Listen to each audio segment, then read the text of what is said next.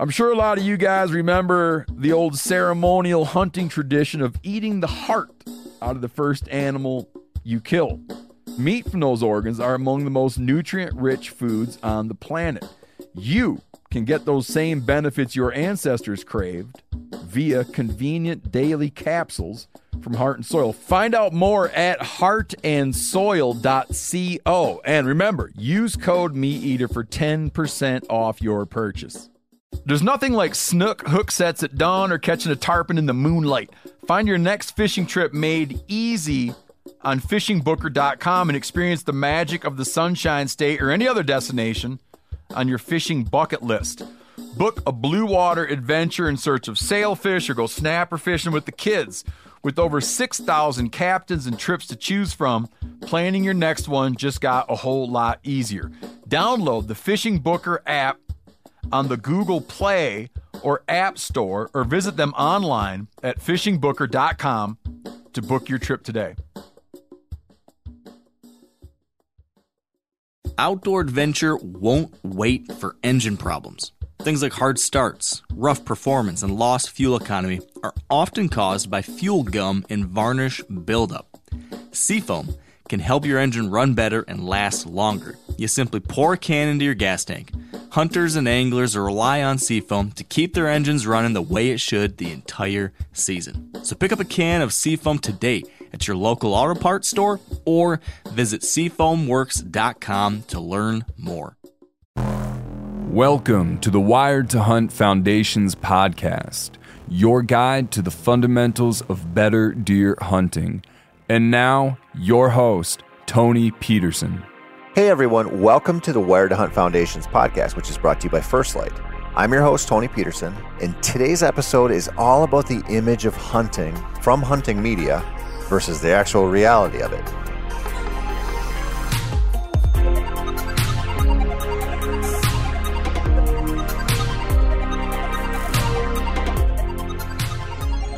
Now, I've never had a job in the outdoor industry quite like this one at Meat Eater. I've never been so off leash with any company.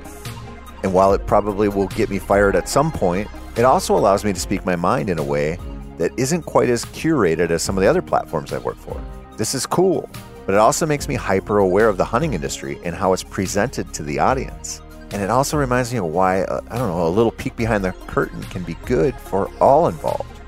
And if that seems evasive or weird, uh, bear with me because it'll make sense eventually, or at least I hope it will by the time I get to the end of this episode.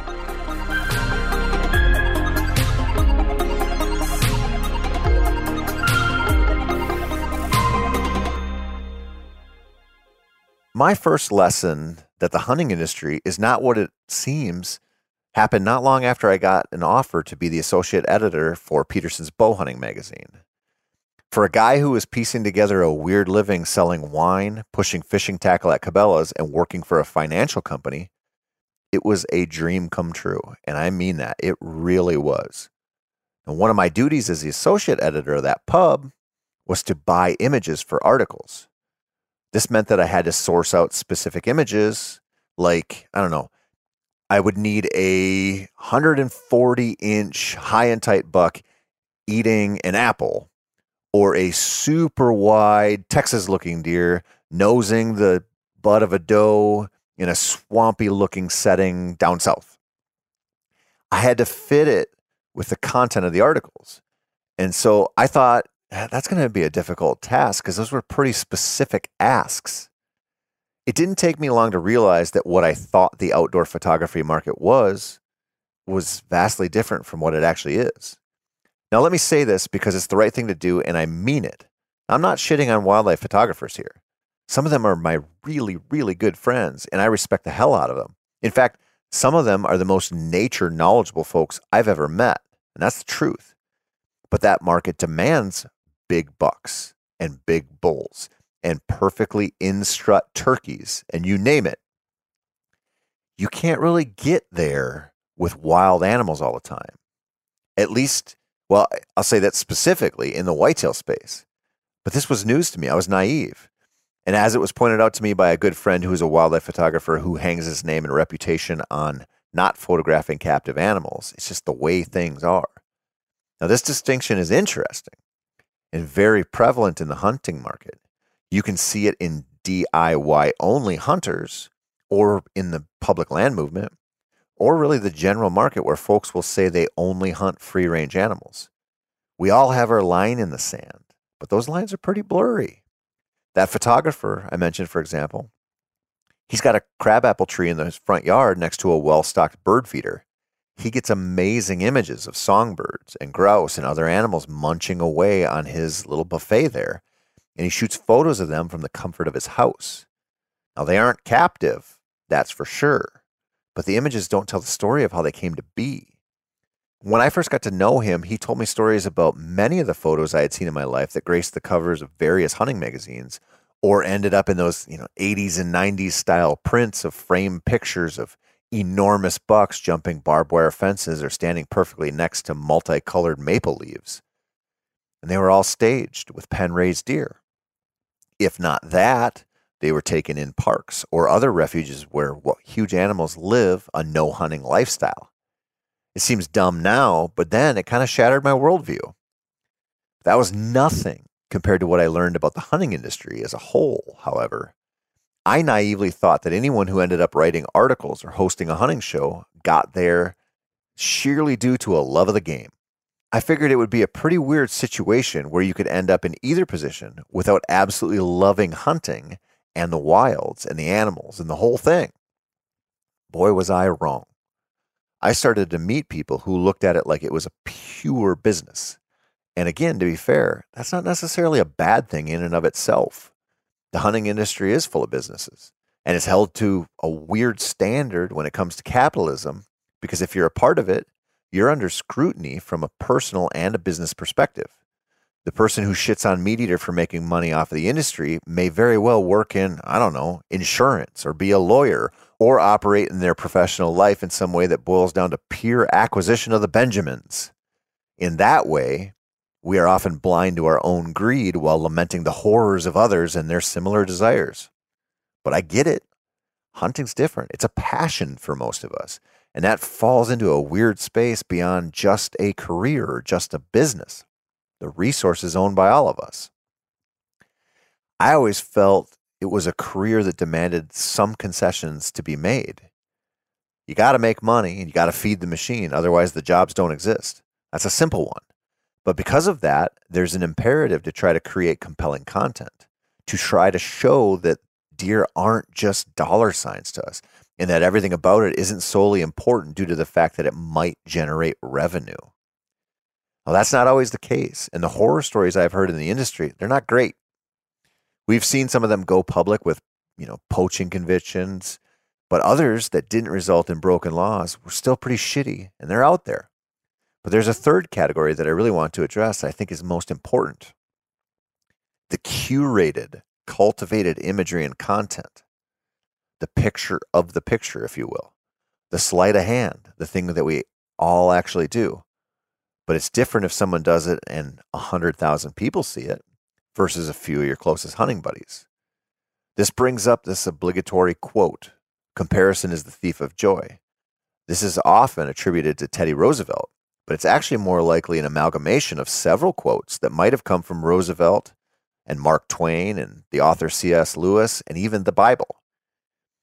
It doesn't really matter who originally said it, I guess, partially because it just doesn't, partially because anyone who might deserve the credit is well past the worm food stage of existence anyway. Uh, the quote still stands and it's still relevant, however. It's just a bad idea to compare yourself to anyone else. And I've talked about this before, but it's especially stupid when it comes to something like hunting. Now, I'm not saying hunting is stupid. It's one of the favorite things in the whole world, but it's stupid to think it matters to anyone else. I know I've said this a lot, but I believe it hunting is a personal thing, and it's best to try to keep it that way if you can. If you look at the hunting industry, you will see people just like me who can't keep it that way. It's our jobs, and maybe a bigger testament to our egos and hubris than simply being a requirement of a punch in, punch out lifestyle. But with all of us, and I mean all of us, you're only going to get a sliver of the story. You might, for example, see one of your favorite celeb power hunting couples double up on 190 inch bucks on the same show in the same week you might think, Oh man, with the right land in the right area, you and your sweetheart could do the same thing. You might even argue that the celebs are doing it without high fences, which you think is pretty incredible. And it is, maybe, but you can't deny the backstory or the parts of the story you're not hearing. So maybe I'll say the quiet part out loud. That hunt on the outdoor channel is high fence hunting, just without the fence. It's the result of a lot of hard work. Don't get me wrong, but also the ability to pour millions of dollars into developing big deer. And I'm not being facetious there. And also, let's be honest here. If you have that kind of money, you can make big, big deer happen every single year. Now, I heard a story recently about one of those big deer on a show that was killed by a young lady.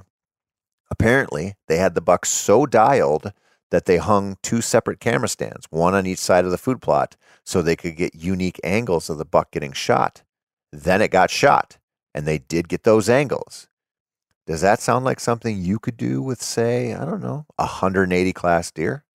Have you ever even seen a real 180 inch deer? Now, again, I'm all for anyone who wants to do that. I really am. I don't care if that's how people choose to create content or how to live their lives.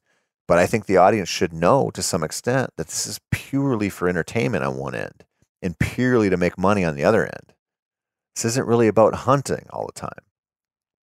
It also goes without saying, but ha ha ha, I will anyway, that the guided outfitted stuff you see in the hunting space is not really representative of what most of us do. I think for the most part, outfitters serve an amazing purpose and can be a conduit to unique outdoor experiences. That's important for a lot of people. When outfitters or organizations representing them lobby to siphon tags away from non residents by their clout and connections, that's a different story for a different podcast. But the benefits of their services to some hunters, they're undeniable. They also happen to be way overrepresented in the hunting industry for obvious reasons. If you need to get something killed for a show, why not go on a hunt that's free to a place where someone is going to scout the animals for you and put you right on top of them? Hell, they'll even cook your meals and gut your kill. That sounds about like most of your hunting, right? No, I know it doesn't. I'm joking. It is what it is. And the only thing that really bugs me about it is if someone is disingenuous about representing those opportunities. When that type of hunt is passed off as a real struggle, I always feel my bullshit meter redlining. Maybe for mountain goats, but for whitetails, come on. The hardest guided whitetail hunt is easier than a single shopping trip with my wife, probably. And before you think that I'm just a bitter loser who is still writing squirrel hunting articles while my competition is off yacht shopping in Barbados, I'll let you in on a secret. I do this stuff too. Maybe not to the extent of some of the other folks, but it is inevitable. Let me give you an example on this. When I decided to really focus on public land hunting for whitetails, I had two thoughts in my mind. The first was that it was going to help me make money. Plain and simple. I was a struggling outdoor writer and I wanted more money. The second was that I felt like we owed it to the audience to hunt difficult places for difficult deer. So I was really only like half of a greedy asshole there. I put my mind to public land whitetails and I started arrowing them pretty frequently. And I told everyone who would listen what I was doing. I didn't shy away from anyone who wanted to tell me that that was impressive. But I also had some insane advantages that I didn't really talk about as much, kind of pushed them to the back burner. Like, for starters, even as far down on the totem pole as I was then, I wasn't buying hunting gear. It was showing up on my doorstep, which is pretty nice. And it wasn't like bargain basement stuff either. So having that advantage was real, obviously. I also had time and the motivation to hunt that way for my job. Before we had the girls, I could just go on long hunts and stick around till a dumb buck made a bad mistake. That is an advantage that can't be overstated. Time is so important to this stuff. And maybe that's the message that is most lost in hunting content these days. The folks creating it tend to have a fair amount of time, amongst some other very real advantages.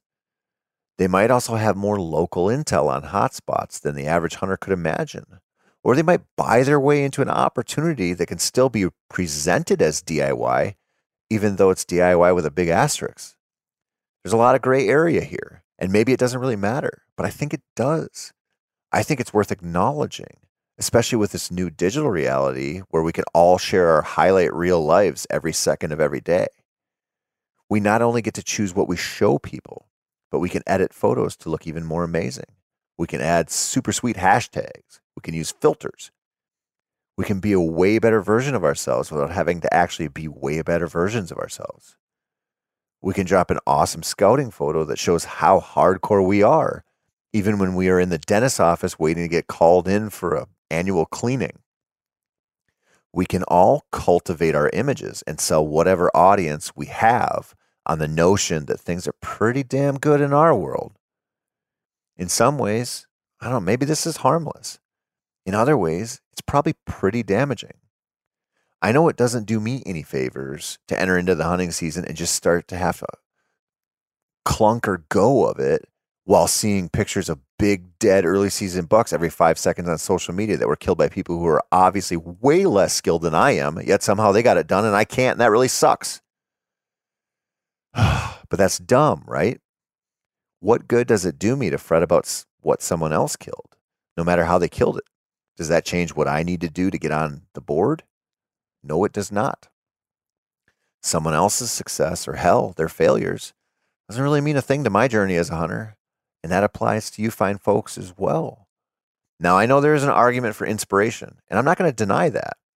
I think the best way to get better at something is to be around people who are better than you at it.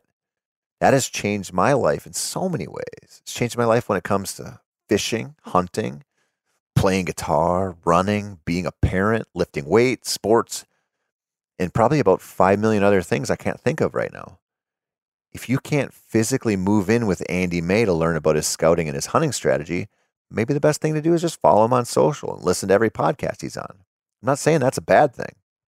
It's not a bad thing to consume hunting content in any form either. You'll probably be entertained at the very least, and maybe you'll learn something valuable. But it's worth being careful with this stuff too. If you feel those ugly stirrings of too much envy or jealousy, maybe it's time to do something else. If anything you consume in this space makes you feel inadequate or uninspired, then it's probably bad for you. It probably just is. I don't and maybe that's the best take on this whole podcast. Acknowledge what this all is. Take the pieces that matter to you somehow, let the rest go. It's cool to be totally eaten up with the whitetail bug or the hunting bug and want to immerse yourself in it. I've said this a lot, but you do you. I did a whole episode on that. Just be careful with the content you consume, is all I'm really saying. Because when you peek behind the curtains of a huge production or even a little production, you realize there's a lot more going on that has very little to do with the spirit of the hunt. When you read a throwaway article on some digital site, the same rules apply. When you see social media posts from the biggest names in the industry, well, you get my picture. And of course, when you see just about anything anyone posts about hunting, remember, you're only getting a sliver of a story. And that might be good enough. Or there might be some weasel maneuvering going on. Pay attention and ask yourself what you're getting out of it. If it's entertainment, or it's educational, or just makes you want to scout a few more days each year, or try out your first all day sit, or maybe just still hunt for a doe in October when the lull should be in full effect, then it's probably pretty good for you. If you find yourself disliking the content, that's a big red flag but not as big of a red flag as it is when the content makes you dislike yourself. That's dangerous, dumb territory there, and it's worth thinking about because it's a no bueno. Now, next week, I'm going to keep this depression train rolling right down the tracks with an episode about the future of hunting.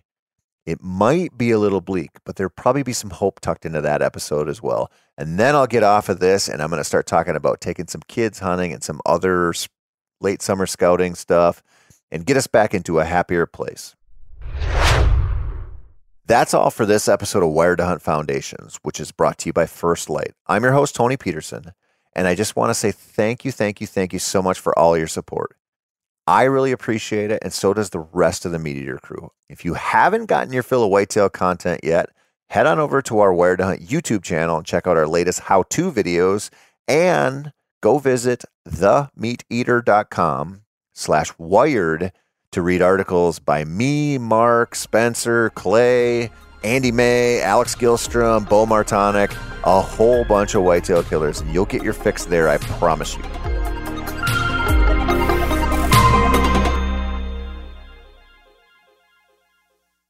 Hey, everybody knows Weber grills. I've been using Weber grills my whole life, and check it out.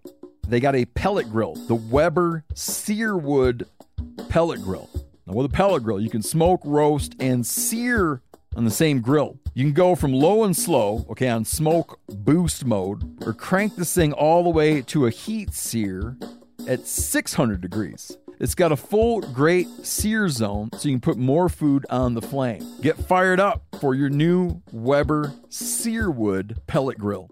I'm sure a lot of you guys remember the old ceremonial hunting tradition of eating the heart out of the first animal you kill. Meat from those organs are among the most nutrient rich foods on the planet.